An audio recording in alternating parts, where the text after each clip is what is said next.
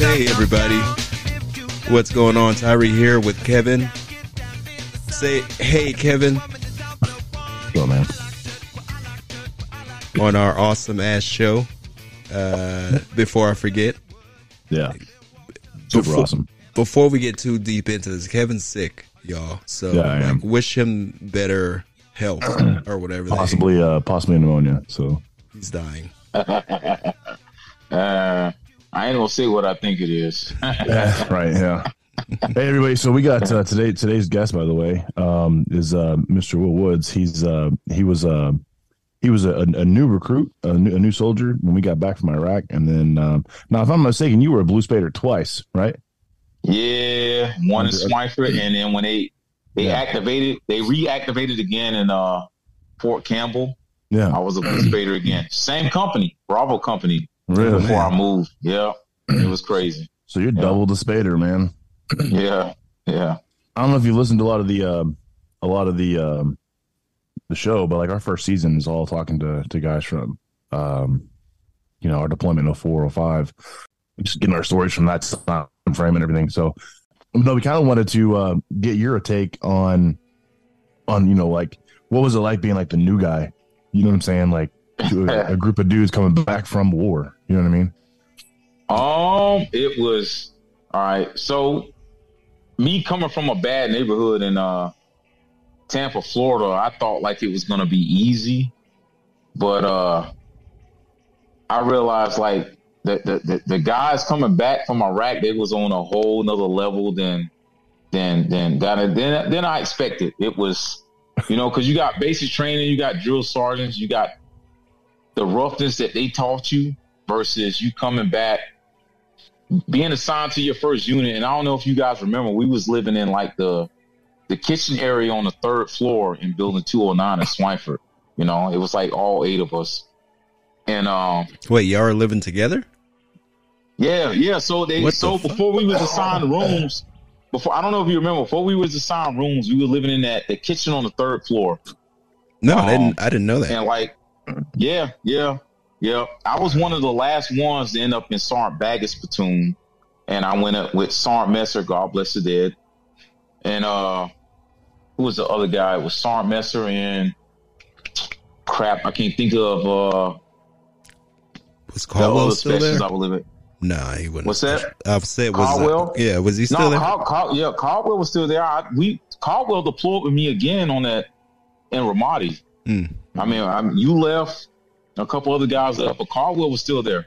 Yeah. But uh, anyway, I remember uh, like a bunch of a bunch of you guys. I don't know. uh, It wasn't YouTube per se, but they came up there and they they like started to have us drink and they was scuffing us up on the on the on the third floor. It was it was crazy, and uh, we had beer. So before you guys came back, we like we were drinking, but like two days before you came back, it was uh, Sergeant King and uh who was that other staff sergeant that was on rear D? He he didn't deploy with you guys, but he was like, "Hey, y'all not gonna drink no alcohol like for the first week while you guys got back." So we were just like, as brand new privates, we, we, we were like, "All right, cool, bet." hmm And uh, I remember I was laid out on my cot. It was a cot on that on the on the on that third floor. I think I don't know if y'all remember uh, Robinson and the rest of the dudes. Most of the dudes went out. I think it was me and the other dude. We was only two left up there. Everybody else went out, even though they weren't supposed to. And a bunch of you guys came back and went in there, and y'all was like, "Oh, brand new privates, take a sip of this." And we was like, "Nah, especially we can't drink this." And y'all were just like, "Do some fucking push-ups." And I was just like, "Damn, all right." So I'm doing push-ups because you know I'm thinking like, man, these dudes just came back from Iraq. I heard all the stories and shit. Hmm Like, and uh, Sergeant King, Sergeant Art, Staff Sergeant Art. I got it. It was Staff Sergeant Art and Staff Sergeant King, and he was just telling me the stories. You know, Staff Sergeant King, I met him. He got blown up by IED, well, VBIED. You know what I mean? I mean, he was scuffing us up one time, and his nose started bleeding. It was crazy. He He got was making us do push up. He was pissed. He was pissed off. I don't know about what. King I got came from in processing. King got mortared. his nose started, yeah, his nose started bleeding while he was scuffing us up. I'm just like, damn, you know. And Sergeant Art was just like, there's still like pieces of like metal in his face, and that was just like, damn, bro. Like I done seen dudes get shot. But I ain't seen a dude with car parts in his face from a goddamn bomb. You know what I mean? So it was just Car like, parts yeah, on his face. yeah. I mean that that's what it was. You know what I mean? so he just was like, they were like fucking us up. So I had that implant on my mind, and then some of your you you you guys as battle buddies came up there just, you're gonna drink this or you're gonna get fucked up. So I was just like, all right, bet. I guess I'm gonna drink a little alcohol. You know what I mean? And I was drinking alcohol and getting scuffed up on the on the third floor, and that that was my impression. That was like the first first time I met you guys coming back from like Samarra, Iraq, man. You know? Right? I don't re- recall that. Was I there? I don't think I was there for that, man. Nah, I I, No. I didn't see you. Ty- I, like I didn't see you two until like later. Okay. It was like uh, shit. It was King. Oh man, Rudolph. Hmm. Um, it was I. You know what I mean? There's a couple other dudes. I can't. I see their face, but I can't. I can't say their names right now. But Okay. Yeah. So, you know, what was life for you adjusting into now I'm living in Germany? What was life living in, in a different country? Your first duty station? Tell me how it hit Uh, you. Well, I believe it or not, during that time, I, you guys was the only one that gave me motivation. I was actually depressed during that time. You know, coming from Tampa, Florida. Like the first three months, I never seen sunshine in that country. Man, it was just like Yeah. snow, rain. So, so you know what I mean? Like, come February, March, shit is going in like Tampa, Florida. When I went to Germany, uh, February fifth, it was like straight up like winter. You know what I mean? Yeah. It snowed like March, so I was just like, that was new to me. I was just like, what the fuck? I, I didn't see the sunshine until like April. You know what I mean? So I was like, I was the like depressed. I was just like, man, dude, I, like I see why two war wars are fought in this bitch, man. You know what I mean? I'm sorry, excuse my language. It's like, you know, You good? You all right? you know, like I was like depressed at first. Um, the rumors of like the German girls liking the black dudes, it wasn't happening for me like at first. It was just Oh man. I don't know. And then a brand new private. So you got to realize a brand new private dealing with war veterans. I was getting scuffed up. The sun never shined. The weather was miserable. It was it sucked. Like you know what I mean. I was just like I was miserable for like the first three months. Oh you know. man. I can only I can imagine. That- that's what it's like. yeah, I, I you're by yourself, Yeah. like you know, no, no, no friends or whatever. Yeah, yeah. Thinking about it, man, that that is Yeah. vastly different from when I got over there. I mean, like I got over there in uh, like right after 9-11. and uh, yeah, I, I, I, I mean, we got scuffed up, but it was you know that was expected when you were a private in the infantry. You know, Right. You're, you're Right. fucked up anyway. You know. But like, it wasn't by dudes that just got back from fucking Iraq. You know what I'm saying? And might have Right. a little something wrong with them, whatever. like you said, car parts in their face or some shit. yeah. yeah, that that is that is wild. What uh, what made you join? Like, so like, going back to 9/11, like where where were you? What was going on in your life then? And Um, so I actually, I actually had a good job in uh Tampa, Florida. It was making sheetrock, but I wanted to get in uh, law enforcement. So what actually made me join, I was talking to a reserve sheriff, and he was just saying my opportunities would be better for like, um, get promoted, and also I didn't want to work in the county jail because Hillsborough County Sheriff. Um, you got to work in the county jail before you can be a deputy patrol and he was saying military experience will, will will better that chance. So I joined the army solely for for that opportunity only. I, I wasn't in per se a bad spot that I needed to join the army. I joined it strictly for the resume, um, and that's why I ended up joining at that point. You know? So you had a, at least you had a plan from the start. Like, hey, Yeah. I'm joining for this. Right. There's a lot of folks. There's a lot of us who didn't have shit plan wise. Yeah. It was like, here we go. So hey, no plan Right. going in, Yeah. no plan going out. yeah, it's good on you for for at least having that together because I know that's not easy. So right, um, once you get dealing with us for three months, you're fucking depressed. The shit sucks.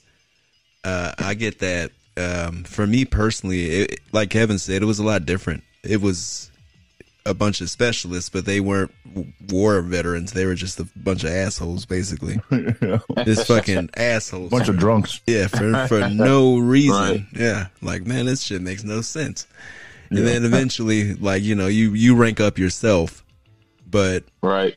I mean, I I, I get the growing pains of joining and dealing with all that shit. It sucks out loud, but you know what you're getting into, so Yeah. Right. So, Yep. so you're coming up on uh, you're coming up on 18 years now, right? ooh, Yeah, no, I'm past 18 years. I'm like, I'm like 18 years, two months, man. You know?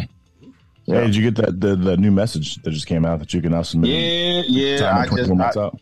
100%. Yeah, I just got it. You know, I, you know, I was looking into that. You know, yeah, Yeah, I, just, I I, did. I, I just submitted mine. Um, granted, it's not from active duty; it's from the reserves, but um, right, Still, I'm ready to.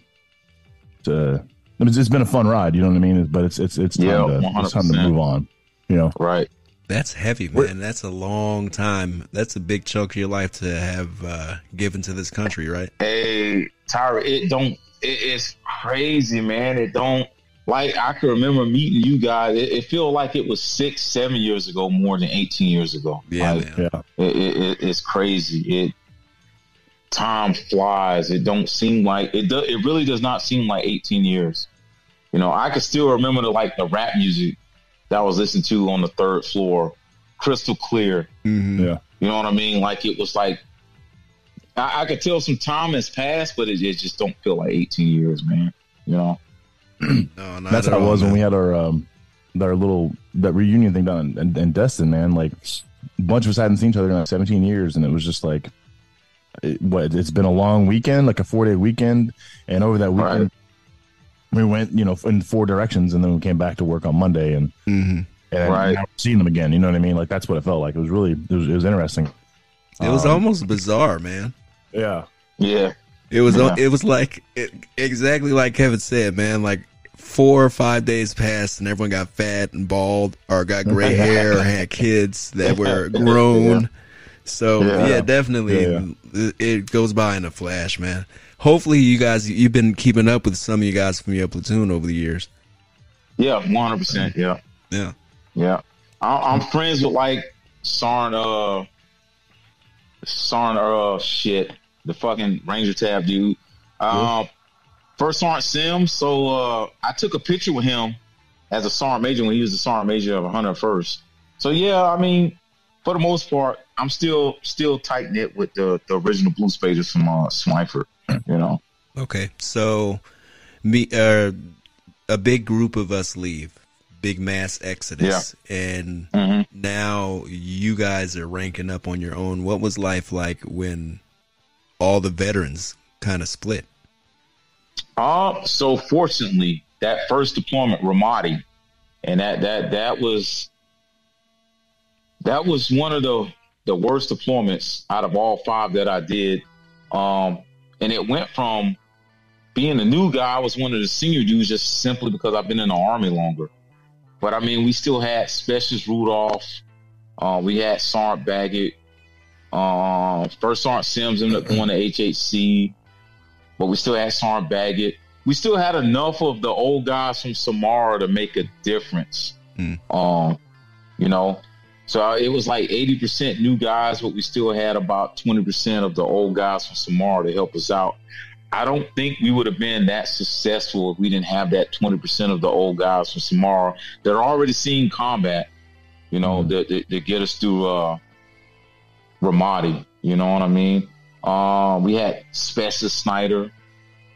You know, so we still had a, we still had quite a bit of old guys that, that like get us through that that rough deployment. So even though I was one of the senior guys, I still had a lot of guys to lean on that had experience, and I think that's what helped me get through. You know, Yeah, we we kind of reflected on our time before our deployment. One of the reasons Right. why we think we were so close is we had a lot of time together. We had years together before we deployed, and y'all did not. So I was Yeah. really, I was really Right. wondering about Yeah. how how that affected your uh, particular deployment, especially. Uh, we heard how rough that fucking deployment was, man. Um, Yeah. it, it, was bad, and uh, right? like I know a lot of us who left we were like, man, I wish I was still there for that particular Mhm. deployment because I had that extra you know, uh, experience. Going to help those dudes out. But Mm. either way, tell us a little bit about how that uh, the start of that deployment went. Um, so when you guys left, we went to Grafenwoehr, um, like early, it was like February 2000, 2005. And that, that, that, that rotation sucked. It was like deep in the snow. It snowed like the whole 35 days. You know, you know, you did like 20 days in Hohenfels. I mean, 20 days in Graf, you did like 15 days in Hohenfels. Mm-hmm. That rotation sucked. So I think that built a lot of camaraderie between the old guys and the new privates. Um, us new guys, I guess I don't want to say, you know what I mean? We didn't know any better, but we went through that rotation. We did it, and that sucked. And I think that earned a lot of like guys like you that came from uh, Samarra. I think that's what ended up earning our respect because I remember like once I did that rotation, I didn't get fucked up no more. You know what I mean? I was a PFC. Like after I came back from Graf and Hohenfels, it was miserable. Like I almost fell off a cliff and got named Hohenfels because of the snow. Oh man. You know, yeah, it was it, that was a that was a bad training rotation. Yeah. And I think because we did that, like older guys like me, or the, the younger fixing to be newer guys like me, I started not getting scuffed up that much. You know what I mean? A lot of the older guys started bracing me in, and we, and we were starting to get brand new privates at that point. And I'm a senior PFC. After that rotation, uh, I pinned specialist. And then we were going to deploy, and then it got canceled. And then we went back to Iraq. I mean, uh, back to Grafenwoehr Hohenfels in like June to get cut short to tell us we was deploying immediately. Um, I think uh, Charlie Company and Alpha Company left immediately, and then Bravo Company we were still behind, and we got attached to uh, 177 Armor. So I think all those significant events, like at that, it, it started from a point. Y'all legacy and Samarra ended, and now we started a new legacy of sucking, where we all started to embrace each other together. You know what I mean? Mm-hmm. And uh, like that's what changed my mind from like getting out. That it started from it went from me getting treated like crap to like I was one of the brotherhood. You know what I mean? Yeah. And I think because we were always sucking through something at that point. So fast forward, we uh Bravo Company got attached to 177 Armor. We went to Kuwait and then immediately got thrown in Ramadi, like one of the worst spots in Iraq. You know what I mean? And then the whole time while we were in Kuwait staging, we hearing about the casualties from uh CCO and ACO.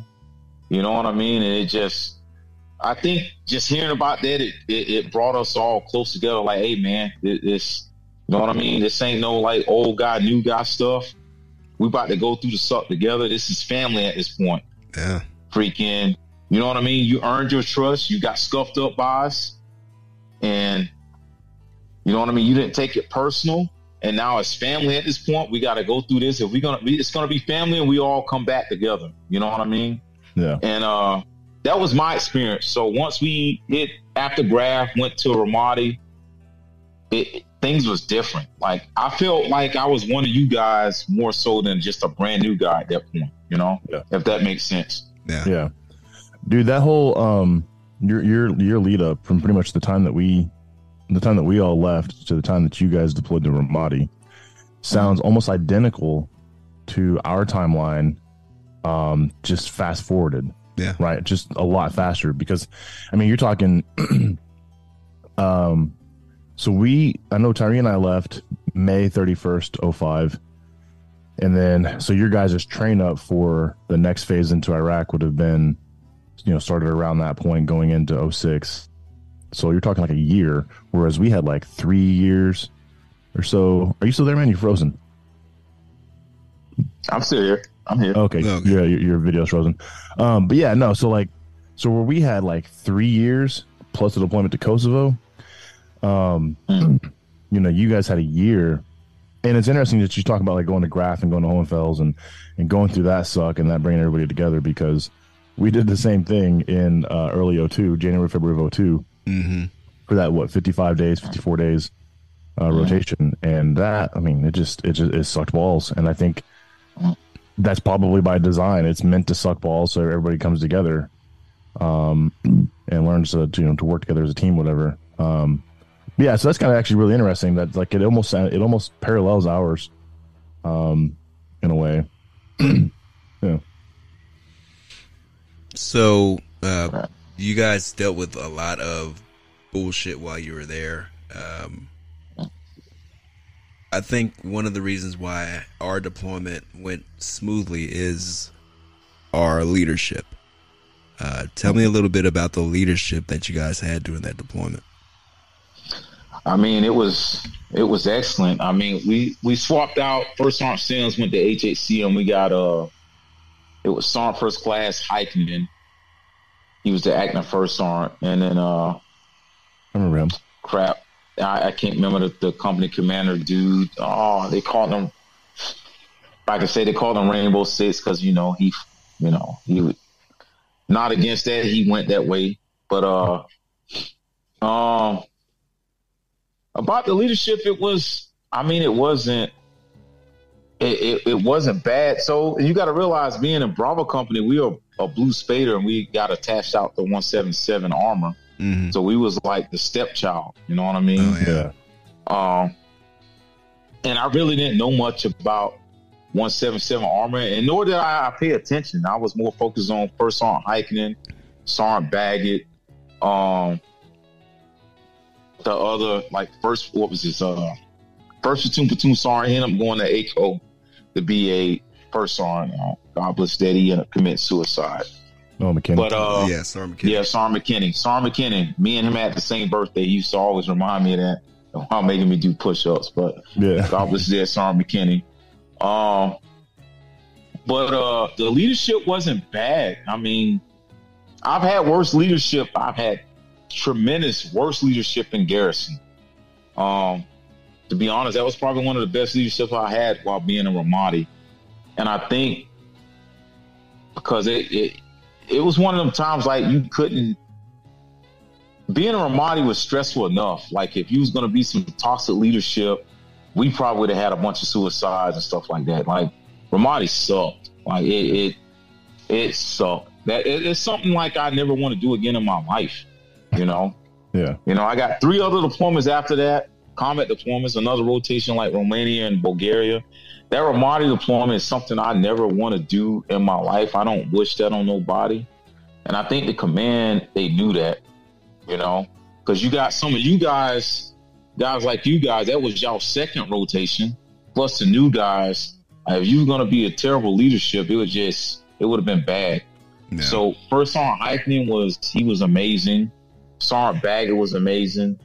Uh, Sergeant First Class McKinney before he left was amazing. We ended up getting Sergeant Nunn the leadership was was was good. Even the squad leaders, all the staff sergeants was like they they they put themselves on our level. Um, I, had, I remember one of my, my team leaders was Sergeant Johnson. Sergeant Caldwell was still there. It was, I don't know, it, it was like family. I, you know, that was probably one of the best leaderships I've had my 18 years in the army. And I think it was because it's just the environment. Every everything we had so much adversity to lead up to that point. You, today's army is not seeing adversity like that, and that's part of the problem. Mm, you yeah. know, you know, uh, it, it's and I grew up as a private with that kind of leadership, and even as a staff sergeant today, I expect to see that leadership, and I never get it because the times is just different. You right. know, so that that point in time, like that was probably some of the best leadership I ever had in the army some of the best brotherhood, some of the best cohesion that I've never had. And and believe it or not, because of that environment is one of the reasons why I'm so ready to get out. Because mm you're not you're just not getting that kind of cohesion and that kind of leadership now in this peacetime. Yeah, you know? that's dude, that's 100 percent true, man. And that's kind of where I'm at with it as well. Um, I actually, so it's interesting when when you did your last cycle. Um, I, I was doing my last cycle um, mm as a drill, up at Fort Leonard Wood, and I was like, "That's fucking cool, man!" Like you know the the timing of it all. But you know, I've been a I've been doing the reserve drill thing for a very long time. But uh, mm. part of the part of the reason though is because that, that I want to get out of the army is I mean like one like doing the drill sergeant job at my age, it hurts, right? Like Yeah. it, it's a rough job. It is a rough job. Um, but also, man, like I don't know, the army's just kind of going in a direction to where like my my knowledge is becoming not necessarily obsolete, but like not necessarily needed either, right? Like I have a lot Right. of knowledge on, you know, how the uh, active duty army was, you know, 16 years ago, 17 years ago, and how Army Reserve Army is in a drill sergeant unit, but like I'm not necessarily effective in any other ways. But like I still I still pretty much like look at my leadership style and I think back to, you know, the leaders that Tyree and I had um, on our deployments to Kosovo and Iraq, and that you guys took with you into Ramadi. You know, I'm like, it's it was that leadership style plus a few great leaders that I've had along the way that have kind of that I've I've been able to stand in front of my platoon of trainees and and then you know give them that same leadership style and try and at least leave a little bit of those guys with them. You know what I mean? Mhm. because like you said like they're just not getting that same leadership style um they're Right. not being taught cohesion they're not really being taught like this like this family mentality this brotherhood mentality it's more of a you know doggy dog like watch out watch you know cya right like watch your own six and fuck everybody else i can't really stay i can't, I can't get i can't get with that at all man i can't Right. I was gonna ask you, like, hey, do you, how do you feel about our time compared to, you know, current times? And I could probably see that you are more likely to, you know, like the past. Um, how has that affected these new tro- troops? The this new way of training, more or less, or this new system. How how does it affect you guys? as the instructors. Like, hey, man, I know how this should actually be. I've been to combat before. I- You know, uh, I, I've my body is broken from this job, and I'm trying to show you how to do this. And you're are what is the feeling? Is it discouragement when you, you know, all this work and this effort goes into these troops, and and you feel like, uh, you know, maybe they're not exactly how you know the guys were when you deployed is that concerning Um, so let me start off with with with uh they are still teaching cohesion and teamwork. That is like a big thing. The army the, the army know they can't succeed if they they don't. So they're trying. You know they, they are preaching these things. And as a drill song, we were all preaching these things. Um it's just these new guys, they just I, it's kind of like what he said before. It's kind of like I can see this as a staff sergeant world. Um, all my like drama came more as a staff sergeant. For you know what I mean? Like, uh, because with this new NCOER system, everybody wants to get the number one spot. So I've had like my peers try to shit on me just to get the number one spot for nothing relevant. You know what I mean? Just petty stuff. Like, I don't know. Let's say I, I missed something in planning. Instead of like I would figure a friend of mine would be like, "Hey, bro, you missed this. You might want to do this." No, they wouldn't say nothing. They wouldn't say nothing. They would let that fail because they knew that was an opportunity that they can shine. Yep. And uh, so you got that going on. Now, as for the trainees, and it, it's kind of it's it's a crazy environment because I see this going on with my peers, but the higher leadership is telling me I need to instill cohesion and teamwork with my subordinates, even though it's not going, it's not happening at my level. Mhm. As a staff, everybody is cutthroat on a staff song level, but I'm supposed to pretend like that's not happening and promote cohesion with E5 and below, you know, on teamwork. Um, now with that being said, like it- it's being taught, but this new generation, they they're like, I don't want to say it, it's kind of sad to say that they're like smarter than us, but in the wrong way. Because this new generation it- it's well, because these dudes are more like, I'll do that, I'll I'll suck, but what's in it for me? Yeah. Like it ain't that ain't how it's supposed to be, man. Like you join the army. The army sucks. You're supposed to do this for the army. Nah, man. Nah, Yeah. that ain't it. Oh, like man. I'm in the army and I'm a suck for you, but what's in it for me? Because you can't Right. smoke me. you know what I mean? You can't smoke me and make me do it. So if I'm gonna do this, you got to tell me what's in it for me. How am I gonna gain from sucking? And then it's more so like you do this, you'll get promoted, yada yada yada. It's it's different. Like when I was a private, you guys, y'all were like, "Hey, Woods, go do this." I'm like, "Why? You gonna do this or you gonna shut the fuck up?" Kind of like, you know what I mean? It, it was totally different. You can't do that now. No, Hey. you can't. Go over here and fucking clean up all this shit. Why? Because I said so. Or you gonna get scuffed the fuck up. You can't. You can't do that now. It's a different army.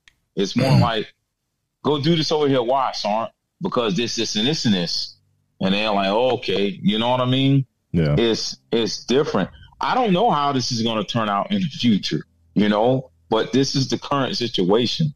You know what I mean? Mhm. It is. You know? It is kind of scary, honestly. Like, because you know, it, it's like you said. Like they are smarter, but like, like you said, maybe in a wrong, a wrong way, right? Like not in the Yeah. way that, like, I, I don't know, man. I mean, I mean, and and that's not to say that we don't have great trainees who are there for the right reasons, who you know, Right. Do the, do the damn thing and get along and and perform well, right? Because we do, right? I, we, I mean, every cycle I've ever had, we always do. Um, but like it, it just seems like over the years, um, the trainees that I've had um, have gotten further and further away from serving for for like for good reasons. Uh, You know what I mean? Um, that's kind of Yeah. shitty to say. I don't mean I necessarily mean like for good reasons, but like, what's the word?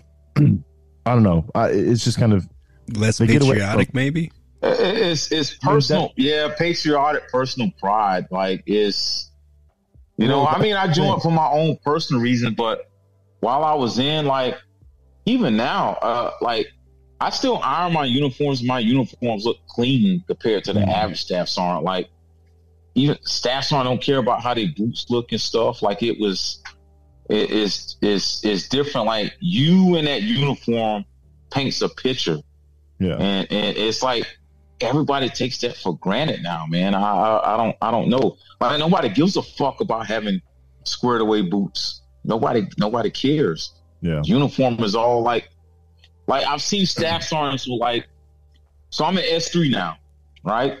There is no fucking way somebody in S three should come to work with a fucked up uniform. You ain't in the field. You see what I'm Right. saying? You ain't Yeah. doing ranges. You know what I mean? Like if you got a range day, it makes sense. But like I see staff sergeants come to S three with like a uniform as if like they're going to a fucking range. Like Yeah. you shouldn't wear that uniform. You a staff sergeant. You know what I mean? If you do it, then what the fuck you expect these privates? Like they're looking at you with a fucked up uniform. No, like exactly. Exactly. they're not. And- you know what I mean?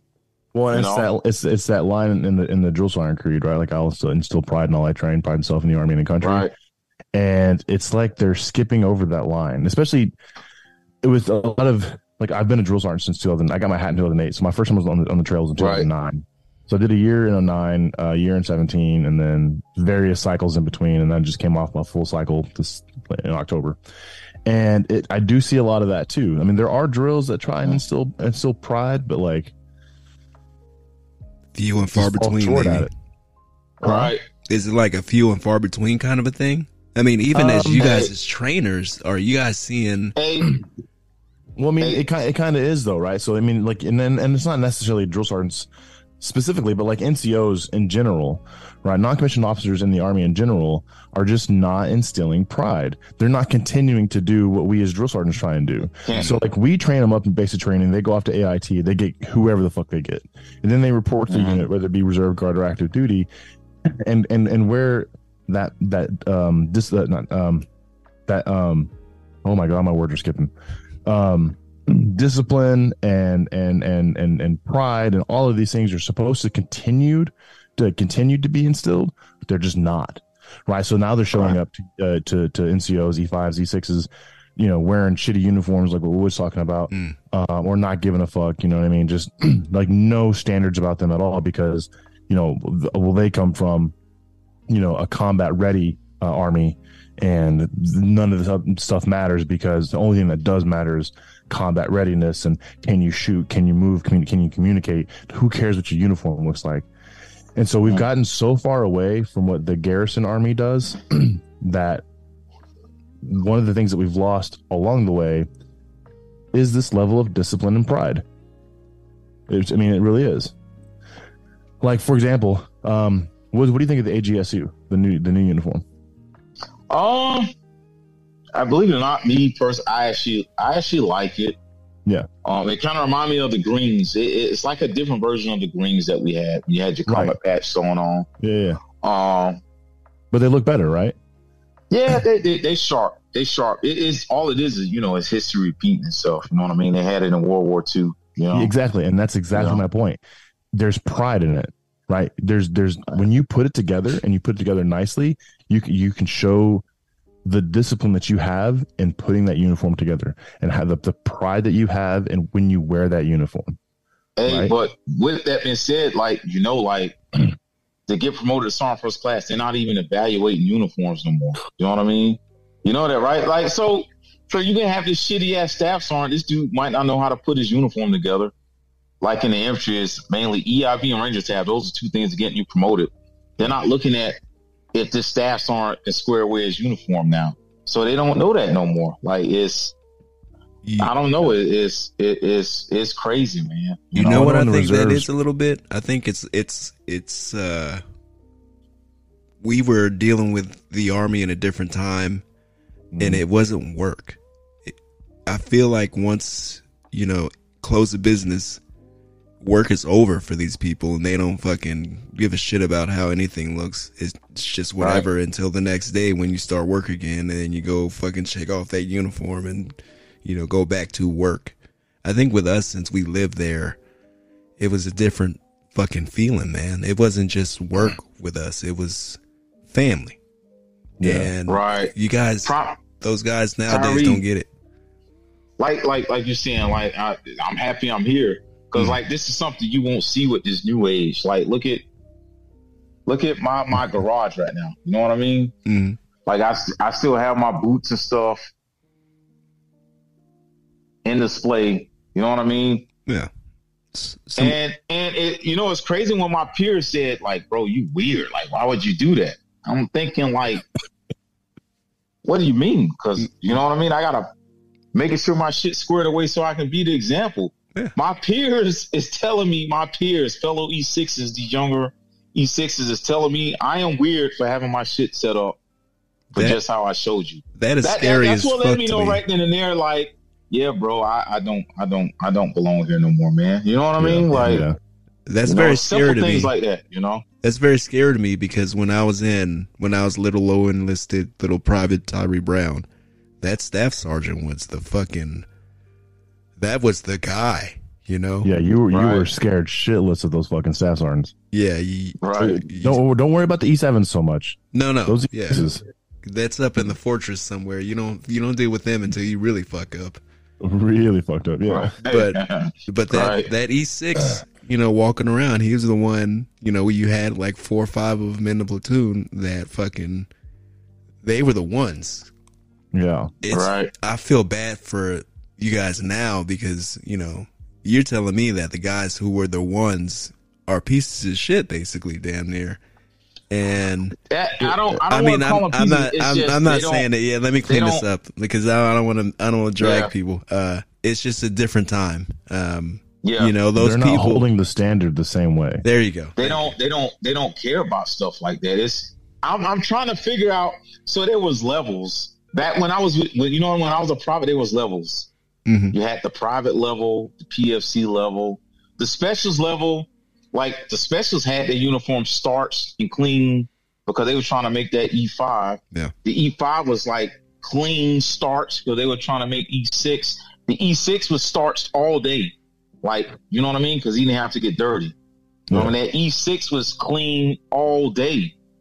There ain't no levels no more. It's just like everybody's in uniform. Mm. Yeah, You know what I mean? There, that that's the difference. You know what I mean? As a private, you had a good uniform on Monday, and then your shit got fucked up because you know you was getting scuffed up when you was doing details or whatever. The specialist had a good uniform for maybe like three days, but he was involved. The E5 had a decent uniform, but he was smart enough to know when to change out. That Mhm. E6 looked immaculate all fucking week. You know what I mean? Yeah, yeah. There was levels.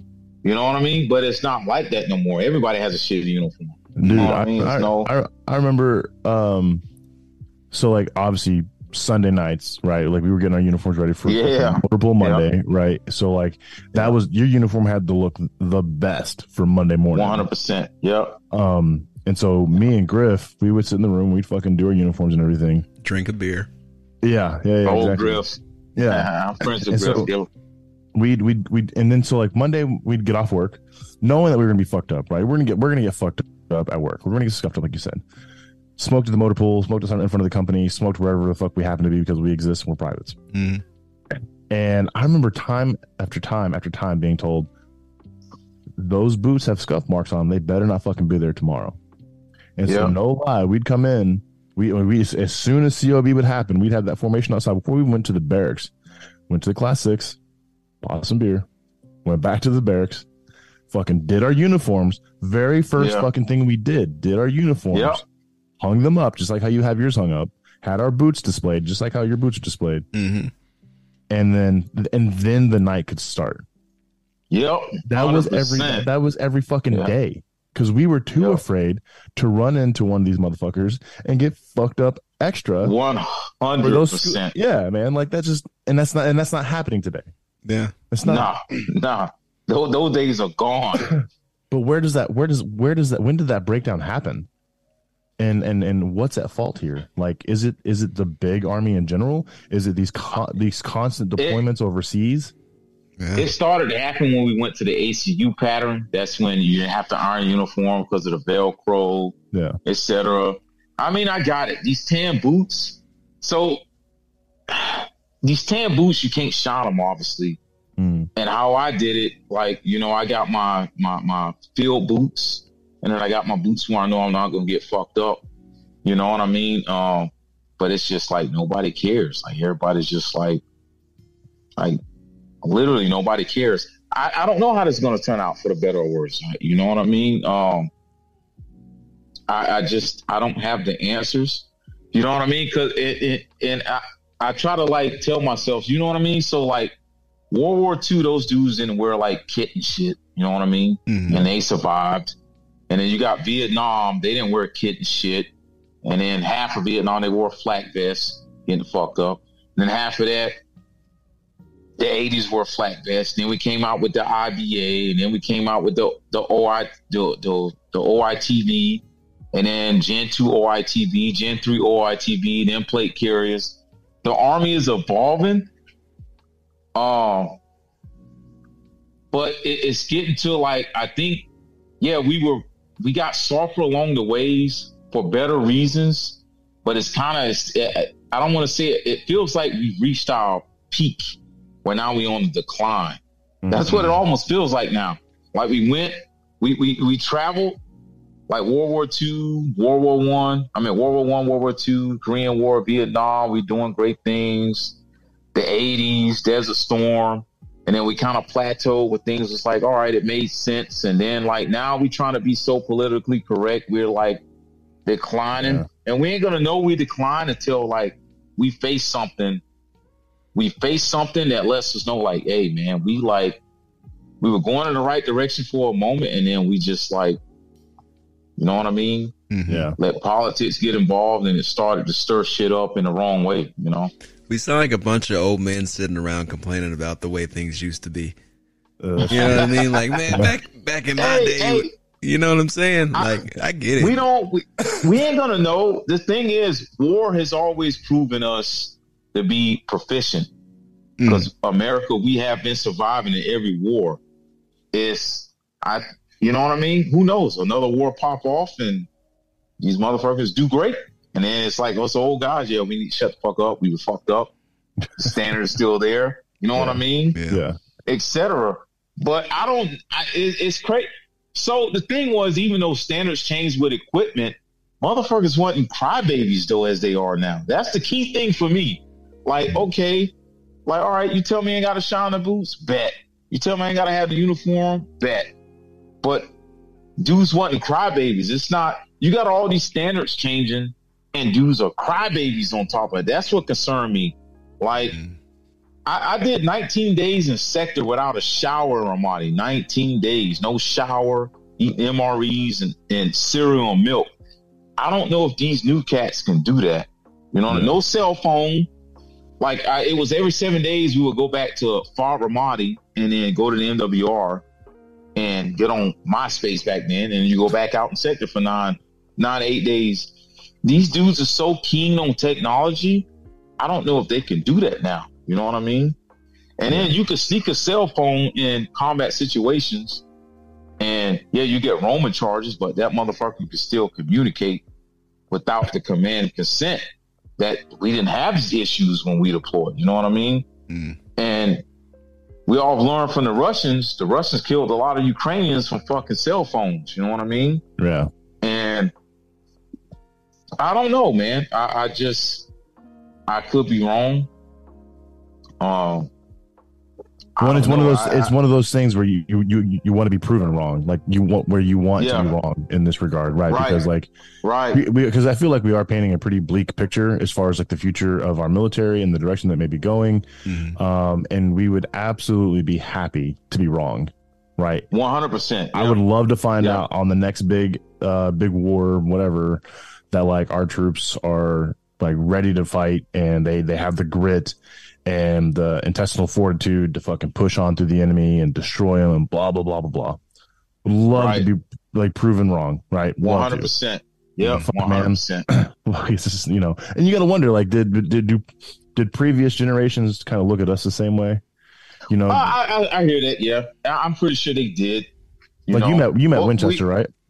Yeah, Yeah, Persian Gulf uh, veteran, right? Yeah. I just wonder, did he look at us the, the kind of the same way? Like these fucking guys. Oh yeah, one, no he- idea. I You know what I forgot mean? about Him in particular, I'm sure he so much did. shit to me. Yeah, Yeah, And he went to Ramadi with us for a little bit. Yeah, Oh man. dude. I ca- yeah. yeah, that guy. eh, So I mean, he he was one of my um one of my first uh squad leaders. When I was a machine gunner in second platoon, um, he was our machine gun squad leader, and oh my god, dude, like he hated you. He hated you until he liked you. You know what Yeah. I'm saying Yeah. first time I met him, and I know I've, I've said this on the, sh- on the show before, but the first time I met him, he was like one of the first few guys that I've seen that, that had a CIB um, that wasn't one of my drills. And so I was like, "Excuse me, Sergeant," standing at the fucking CQ there on Bravo side. Excuse me, Sergeant. oh where, man, where did you get your CIB? And he's like, "Where the fuck do you think I got it?" And then just stormed off. And I was like, "Oh god damn it!" You okay, well, I'm gonna die later for that. Swinging Uh, around. oh man. Start stretching. Drink water. Yeah, no shit, man. He he broke me off one time, dude. He had me doing the electric chair um downstairs. Oh, I um, remember that. I remember that. Yeah. across the door to the arms room, and he had me in that that seated position right up against the wall, and he was like, he had, he had me he had me up against the wall. I was like, okay, this isn't so bad. He's like, Johnson, do you know what the uh, the heaviest piece of military equipment is? Oh, the- I'm thinking like what, an Abrams tank. He's like, no. And he pulls out this like Skilcraft ballpoint pen. He's like, this oh, is, man. and he had me hold it out in front of my my fingertips, and he's just not a don't fucking move. You better be in that same position when I get back. He left me there for like 45 minutes, man. Hmm. 45 fucking minutes. I was dying. but that was, you know, he was Yeah. old school army, and that shit don't fly Yeah. anymore. Can't can't do that. stuff. Yeah. Nah. Yeah. You know Yeah, what though? 100%. While you were doing that electric chair with the heaviest thing ever, I'm sure there was four or five other guys in there with you. No. It was just you by yourself. Yeah, I fucked oh up. man. Oh man. I was gonna say I remember getting scuffed up with a whole group of folks. There's not too many times where me I got pulled off to the side and got fucked up. Oh man, that happened to me all the time. God damn. All the time. Man, Yeah. you were lucky. You was one of the blessed ones. No, I got fu- I got fucked up all the time, dude. Um, Sergeant Bloom, Sergeant Bloom, um, he, man, we did these layouts one day, Friday, and like I fucked up the layout, and so every hour on the hour, I had to relay lay out my shit. Oh, I, I wasn't allowed to leave it out. I had to like pack it back up, Mm. take it into my room downstairs because because I was on the first floor. Layout was happening on the second floor every hour on the hour, I had to lay it back out. So that's you know with the poncho down, everything placed according to the diagram, folded exactly right, and had to have all my missing things um, there. And so like I'm sitting there running clothing back and forth clothing sales, getting all the things that I was missing, and he'd come back, and if I was late having the things laid out, if something was wrong with the layout, he smoked me. Mm. And there was like the I don't know one one time he he sat there and smoked me for like two or three hours instead of having me redo the layout. He just smoked me for like two or three hours. I was doing the layout until like fucking eight o'clock, nine o'clock that night. Until I finally got it fucking right. like it was like I I mean I got singled out a lot, but like I was also kind of that guy, I think. Um and I think that's where I learned to be that guy more. Um, because I also understood like where these dudes were coming from, right? Like I Mhm. wasn't being singled out because I was a complete shitbag. Yeah. Like I was being singled out because You could be You better, motherfucker. that's kind Yeah. of what was, yeah, you know what I mean? Like Yeah. I, they, they had these higher expectations of me and I was just falling short because I was being lazy. And um because I think about like all the other army schools that I've ever gone to, um, or any other army thing, I've always been that guy.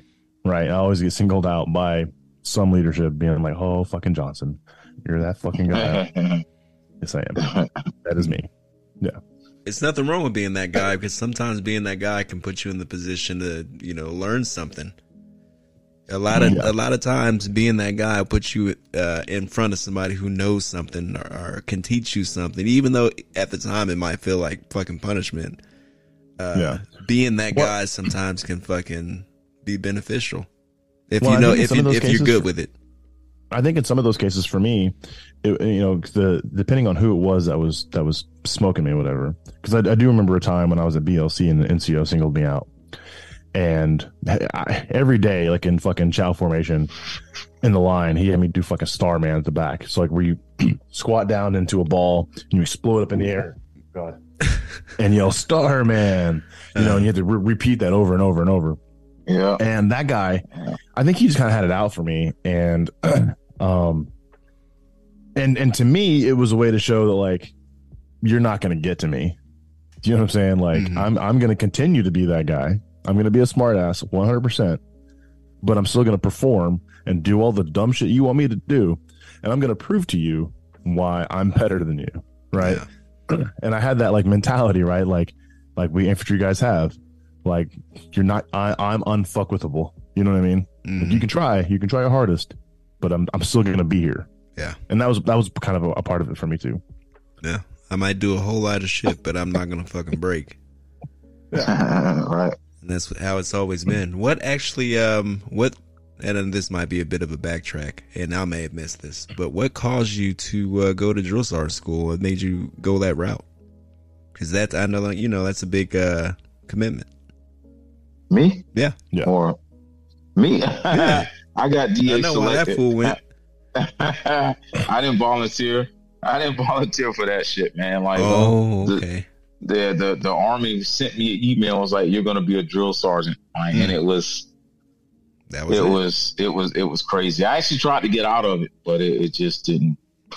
It didn't work out because now we got this new thing called SFAB, and I actually tried to do that, and it was this. I mean, if he watched this broadcast, I know he know it is. This- It was this master sergeant, and he laughed in my face when I told him because my packet for SFAB got accepted, and he laughed in my face because he knew that happened. He was just like, ah, "That ain't happening. You're going to be a drill sergeant." I'm like, "Well, dang, you know what I mean?" You know, and that, Thanks I didn't for- ask for this crap. I, I never seen myself. That's just something like you. You were a drill sergeant Johnson. You know this crap. Like, man, that that ain't something like you putting yourself on the stage when you when you volunteer to be a drill sergeant. From PRT to teaching stuff, Mhm. um, I amazed myself as a drill sergeant. I did so much stuff because I, I don't like teaching class and POI to a standard like that. I can I can teach you how to like you know take apart a 240 or, or 249 on my own on my own way and it'll be proficient. But you you know how drill sergeant is, man. I yeah I want to me personally I never would have volunteered for that. Yeah. But in The retrospect, army told me I was going to do it. Yeah. in, re- in retrospect, though, are you glad that you did it? Oh, 100%. You know what I mean? It was, it was probably like, it was probably one of the best times of my career. 100%. I'm Yeah. still like, look at me, man. I'm wearing my, I wear my sweater proudly, dude. Mhm. You know what I mean? and and, and I got my hat stand and and everything. Uh, that that's one thing I'm happy about the army. The army always told me what I was gonna do. Versus if they would have let me pick, I probably would have did some things. You know, like being in a hundred first. I would never, I would never pick to go to a hundred first. The army told me I was gonna do it. You know. When you uh, when you got your orders to go there, like so you show up to Campbell Yeah. and they're like, "Hey man, so you're going to 126." Is that how that worked out? Uh no no no no no no no. So when I first got there, I was in one five oh two. Hmm. Um, this is before the army. You know how the army is like when we came back from Ramadi. We was first. So when we came back from Ramadi, Iraq, let me tell you how the army does things. We came back from Ramadi, Iraq. We was gonna reflag to Second Brigade, First Armored Division. That was the word on the street. We knew we was gonna reflag from Big Red One. Big Red One was gonna stand up in Riley, etc. And then uh, when we got back, the army said, "You know what? We don't want first AD or first ID in Europe. First AD is going to stand up in Bliss, and all of her uh, first ID was going to be in Riley, and we were going to be 172nd, and the other brigade was going to be 170th. That's the same thing happened at Campbell. So there's going to be the army went from like four maneuver battalions. You got two infantry battalions, one scout battalion, etc. So uh, when I was in Campbell, we was gonna you got one 502, two 502, three 502. God bless the dead. They died in a plane crash coming from Egypt in like 1986, and that battalion became a memorial. And they started. They said they came up. They were gonna re- bring up 3502. and then one two six was deactivated. And one two six has such a history. The army decided was like uh they didn't want to get rid of 126. You know what? It may not be a big red one unit. Let's bring them to a 101st. And that's how 126 stood up. Hmm. So, make a long story short, I was in 1502 for two years. 126 stood up. I ended up going on that Af- Afghanistan deployment. So, that first sergeant was just like, hey, 126 stand up. You want to go be a guy that stand up 126. And when I heard 126, I thought it was like 126 because everything in in Campbell is like three digit infantry regiment.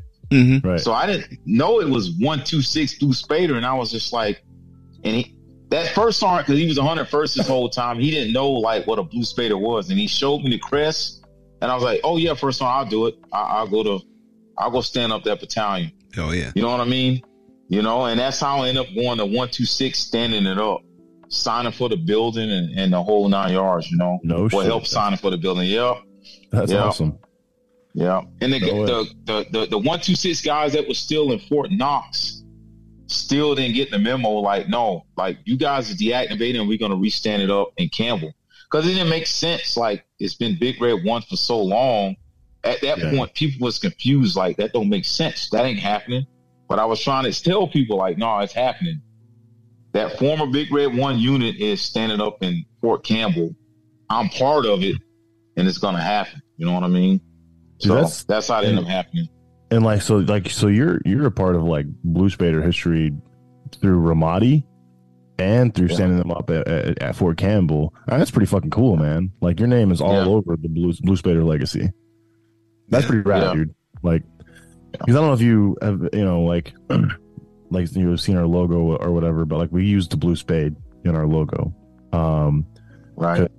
you know Tyree and I were very proud to have been blue fucking spaders. Um, everyone that we've talked to from our unit, from our deployment back then, um, everyone that we've talked to is, is proud to have been a blue spader. Right, a lot of dudes talk about how like that was like to this day the best unit they've ever served in.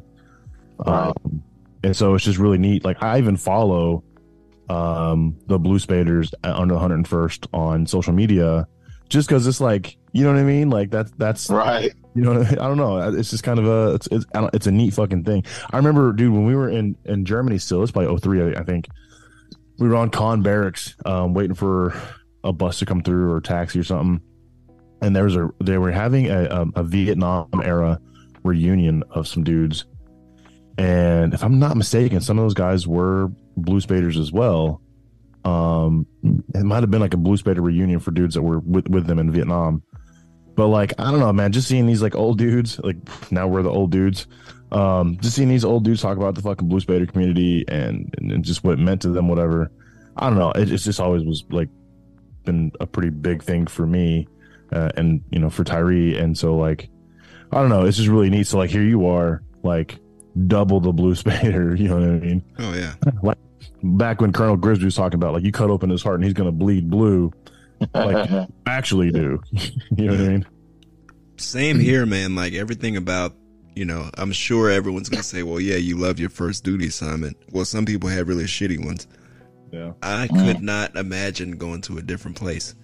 Um, one hundred percent. The the family, it was family, flat out. That that was is what it was for me. Um, I've been in different units in the reserves.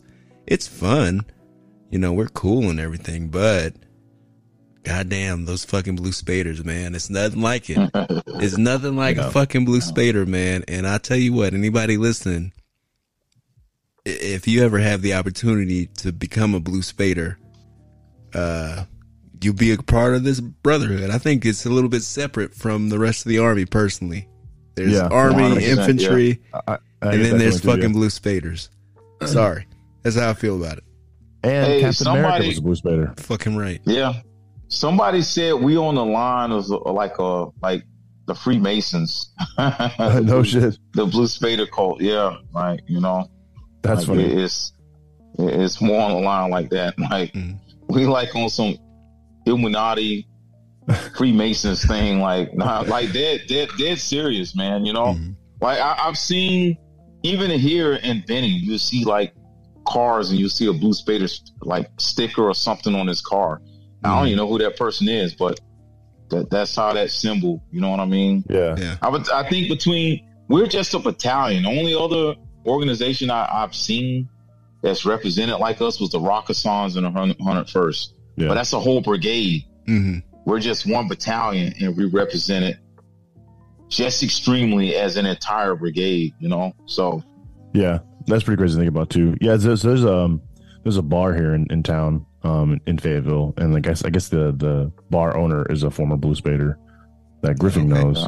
I've never met the guy, um, but uh, yeah, and, and so our, our, unit crest. So you mean like you can see unit crests from all over, right? And they're fucking confusing as shit, right? They have some like yeah. weird fucking like sometimes they'll have griffins on them or lions or eagles or yeah cross things, and they say shit in Latin, and ours is just a blue fucking spade on a white shield. Like you cannot fucking yeah. miss it you know, Can't mistake most, for anything most else. recognizable crest in the army. Mm-hmm. Um, and pretty historic fucking unit, man. Yeah. Um, yeah. Anybody I've ever talked to who's ever uh, done work at Campbell, I was like, hey, did you ever work with the Spaders? Um, one two six, blah blah blah, and you you know, just because you know, I was like, hey, that's that's those are my guys. you know what I mean? Yeah. That's, but uh, yeah. the so what is uh there, what is the future like for you, man? I mean, because you're you're coming up on retirement. Yeah, yeah. Like I, I got less than uh, 18 months left in the army. Yeah. And I can now this new rule I can submit my retirement come January. Um but yeah, for sure I'm I'm, I'm retiring. Um the, I got a blessing from the wife to do it this January if I want to, and I, I would get out one like about eight months earlier.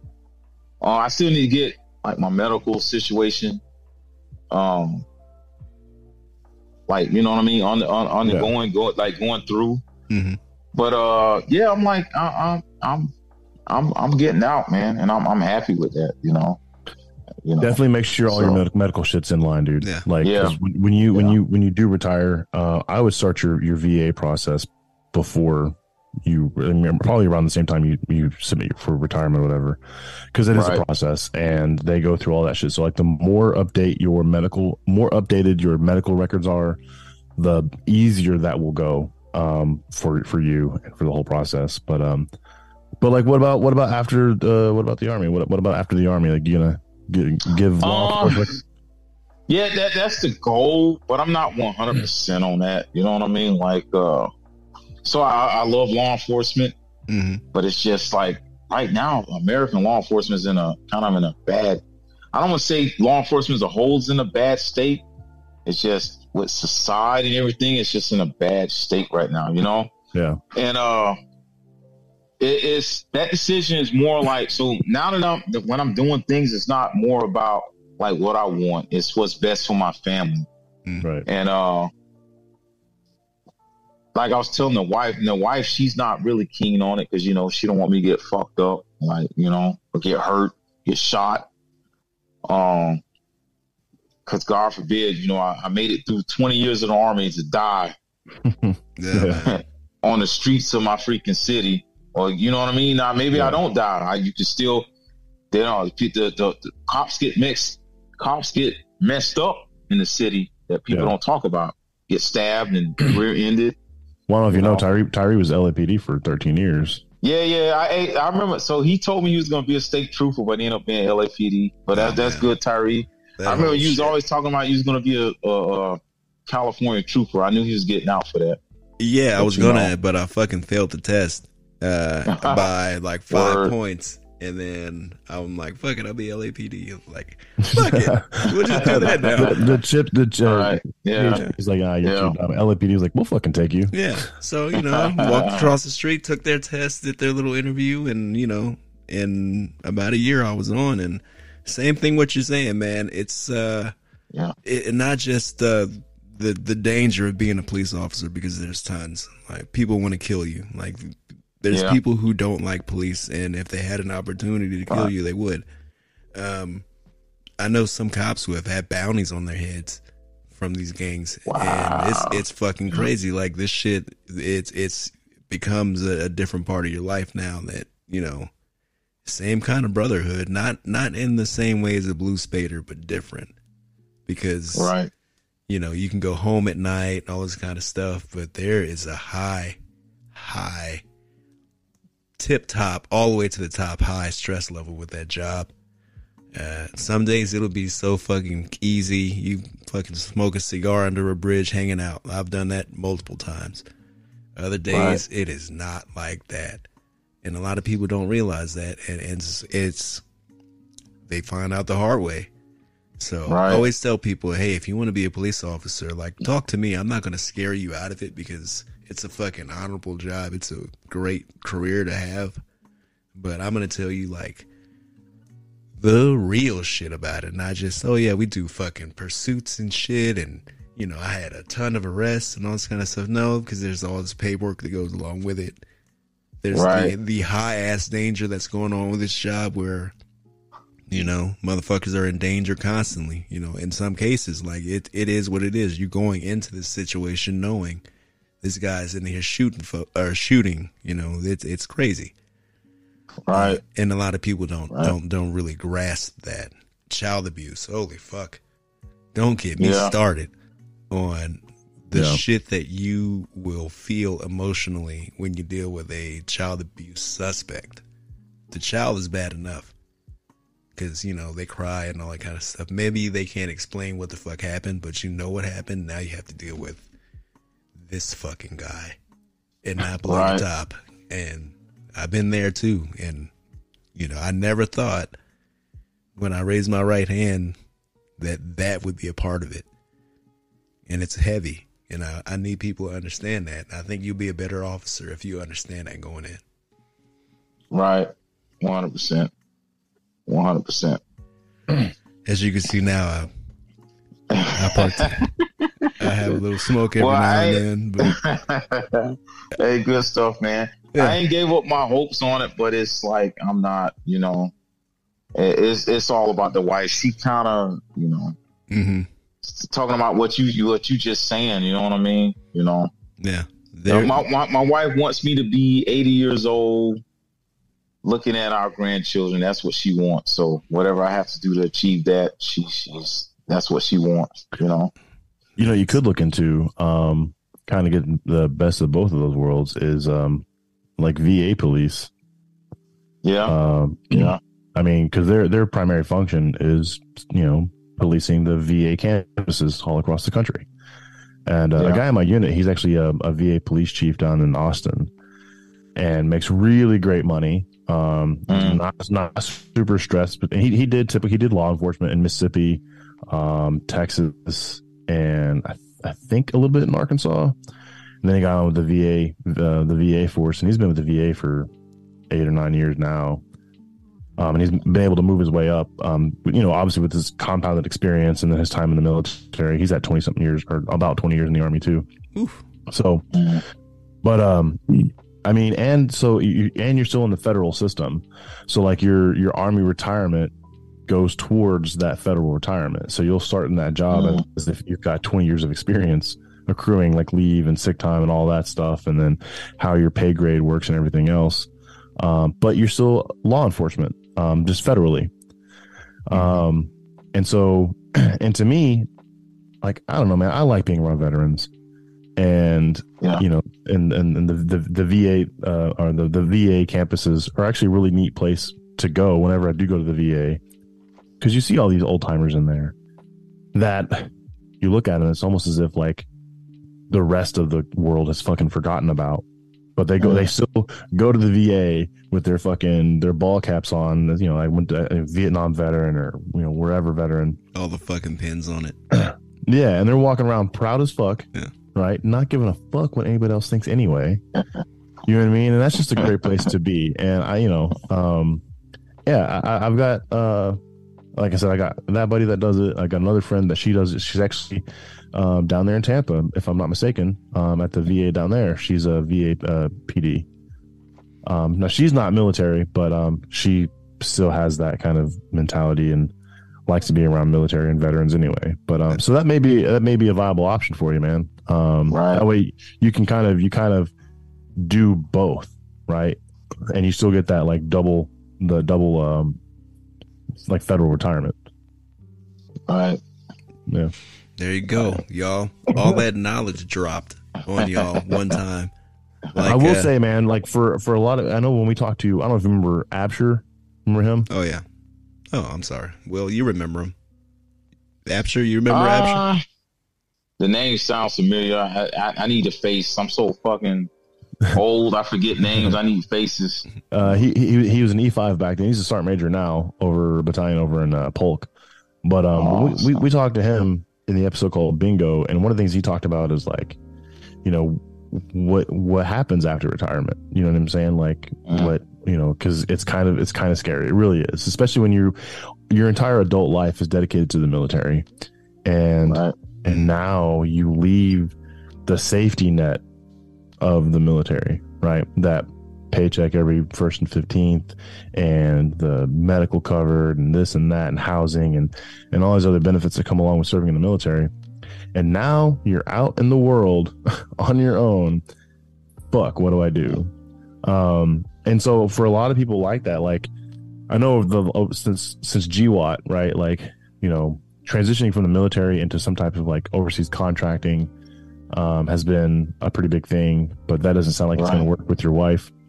She may be very mad you if you tried to do that. So So 100. percent Yeah. for so for a lot of dudes like that, like I I suggest looking into federal jobs, um, like get on USAJobs.gov, and I mean just the the their apply for things. You got to know how to build your resume based on like how federal uh, jobs want them, but like they, they they I mean they really are like great fucking jobs. Um, like that's that's what I do now. Um, and I'm actually transitioning to the VA here in the next couple of weeks or month or so. But um, no, it, it really is great because you still fall into you, you still get an LES. You still go to my pay to check your pay, right? You can still you you still contribute to a TSP, right? You still accrue like leave and, and sick and, and all that stuff the same uh, rate. Um, and uh, the the pay grades are essentially the same. You know, you, you have various different types, but the most common is GS, general salary. And you have all these steps within those, and you receive COLA pay every year. Um, or your COLA increases. So, I mean, it really is like, I think, a great um, opportunity for transition from the military to civilian life. Um, so, I mean, I don't know if you've considered it or not, but I would, I would, I would definitely look into jobs within the federal system Yeah. for sure. And let me tell you, it ain't that scary when you're out. It's not that bad. Right. Maybe depending on where you are. Um, And that first year too. yeah.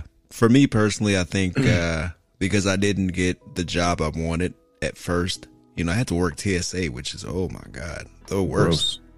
Gross. Um, I had to work that shit. TSA is bad. I, I I wouldn't mind that. You know, I mean, is now I'm thinking about it in retrospect, like maybe it wouldn't be so bad. You're just chilling, you're just running these fucking x-rays and you're just fucking doing the wand on folks and it's all good. Right. Maybe like after military, fuck yeah, that'd be a great job. Like after retirement military. Because The if you- monotony of it, though. it is, but it's it's safe as fuck. Like it really is. Like one there- hundred there's. Yeah. you don't have to worry about the I mean, you have to worry about massive shit happening, but you don't have to worry about chasing down some fucking asshole. You know, you don't have to deal with rapists and shit like that. It's just you just got to deal with dumb dumb civilians. And that it sucks sometimes, but I mean, back then when I was 23, 24, yeah, it was fucking terrible. Yeah. I was Yeah, I hot see a lot of shit. I was ready. I was just uh, off combat. Who the fuck wants to stand in a terminal all day? You know? Yeah, no shit. I see a lot Yeah. of I see a lot of jobs on USA Gov or USAJobs.gov. A lot of IT jobs. Um, and I don't know if you know, like IT, all you need uh, Man, cer- uh, uh, certificates. Right? You don't even need a fucking four year degree in IT. And almost. these jobs making like seventy, eighty thousand dollars a year, and some of them are remote jobs. You don't even have to like work in an office. You, you can be from home and like do shit over over the phone, or whatever. Nice. Yeah, I was taking a uh, uh, a, a cybersecurity job, uh, uh, as you were, a cybersecurity class on college, and I barely got past that motherfucker with a D plus.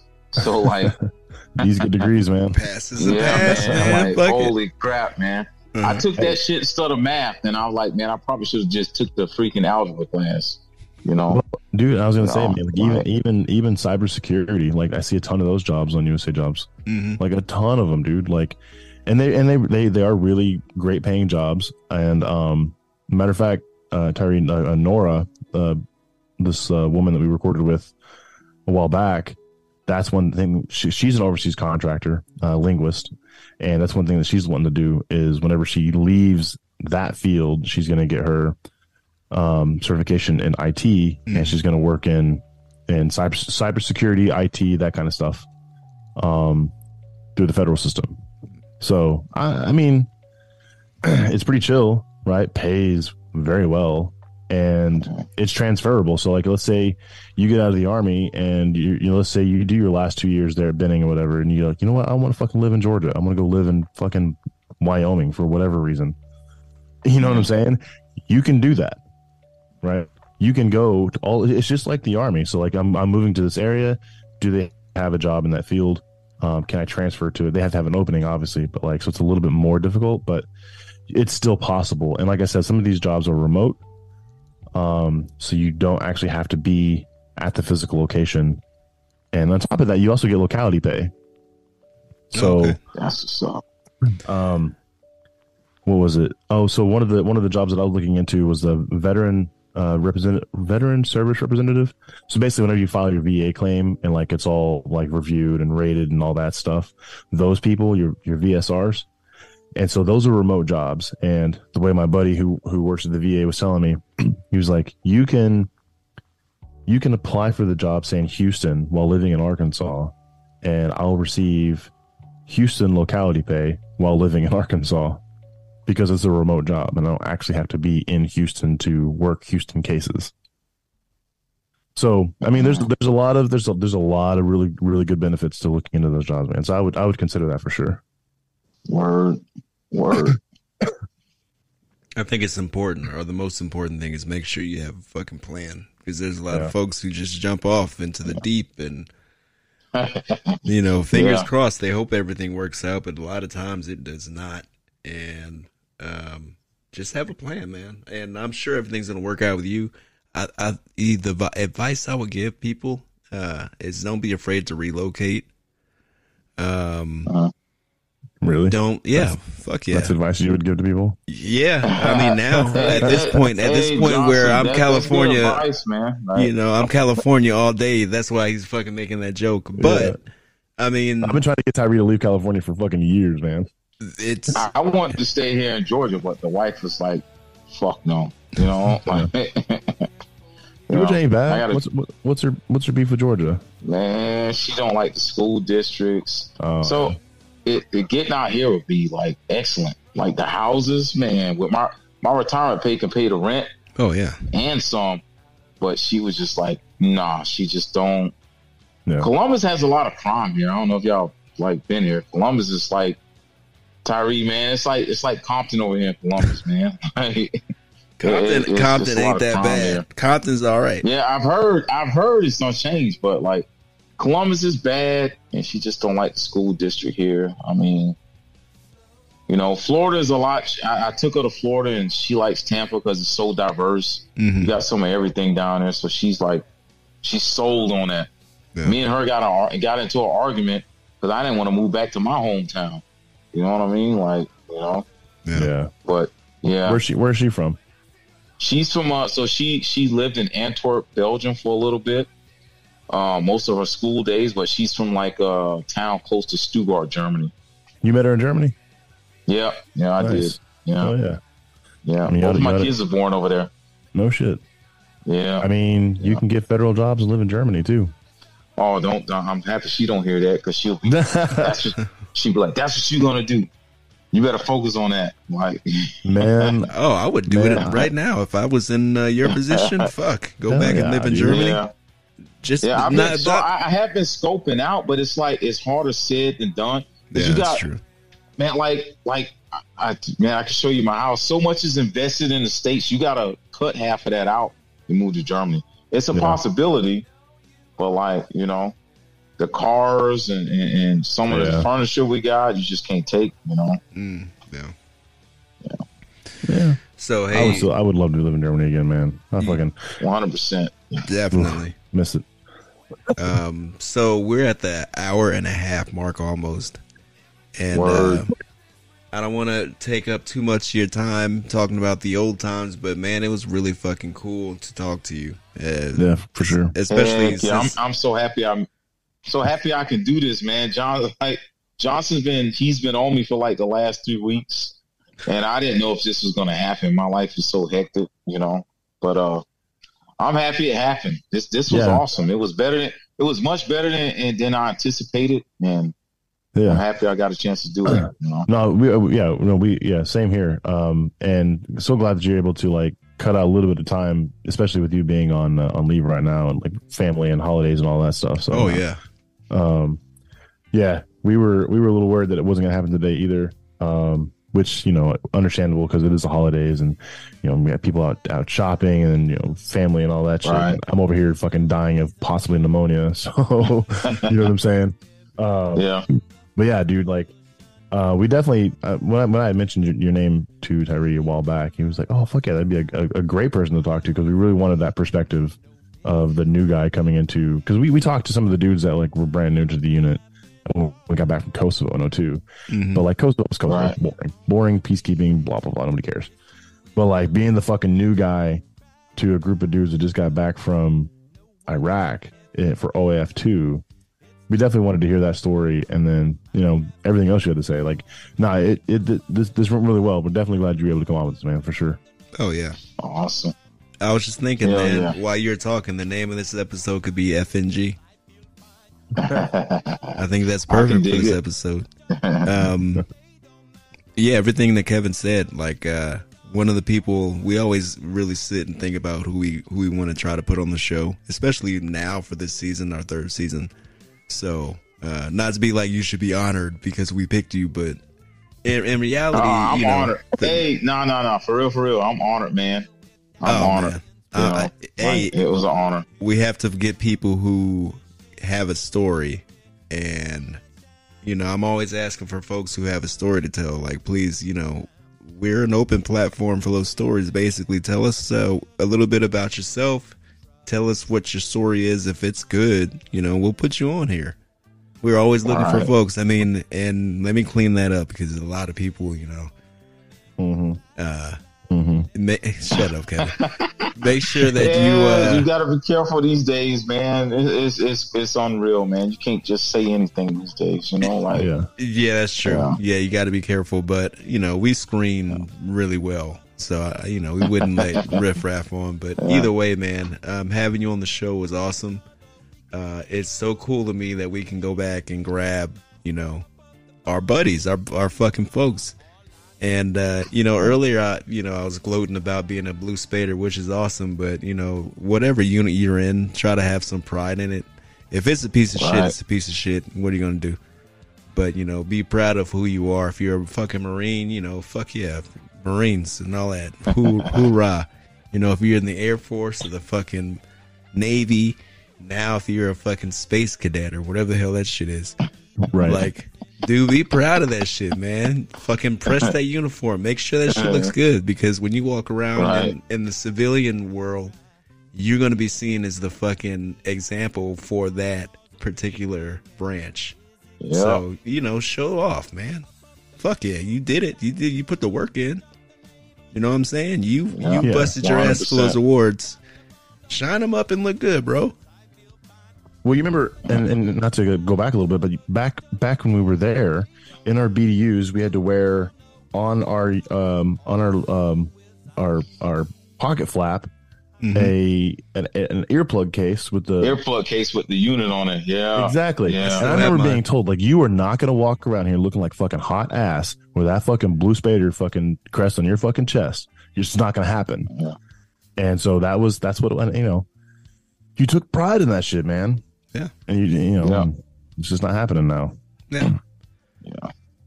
So Yeah. Everybody got PCs. Nobody know what unit you in. Everybody looks the same. Yeah. You know. So to recap this episode, it's good to have good good friends, and the the fucking new guy is going to be the leader at some point. Yeah. and it's Yeah. good to see that leader uh, blossoming and teaching other soldiers the standard. And uh, yeah, man, I love you guys. It's nice to talk to you guys. I'm gonna play my special song to close this out. and uh, Kevin, you got anything before we uh, slip out? Will you got anything before we we let you go? Um, nah, man, it's it's been an honor and always blue spaders. Fucking Oh, blue yeah. spaders. Kevin, you got shit. No, he said it right there. There it is. So hey everybody, it's uh, Tyree here with Before I Forget. Uh, I want to thank Mr. Woods for coming on one time for us. Uh, I want to thank Kevin for putting that together because it ain't fucking easy. Uh, I want to thank you, the listener, for coming on and uh, listening to our bullshit. Uh, we appreciate the likes. Uh, now that you can li- look at us on video, hi, I'm waving at you. Share it let everybody know, you know, about your favorite podcast so we can get bigger, help out more people, get bigger guests on this motherfucker. I have a an incredible time putting all this stuff together and um it's great. I love it. And it's great to do this with my boy Kevin. And it's great to talk to, like I said, former Blue Spaders or somebody who has a real story to tell because a lot of people got a lot of bullshit to tell. But it's nice to hear from real folks. So if everyone is done talking and I'm done blowing the mic, I'll cut you loose. That's all I got. Thank you.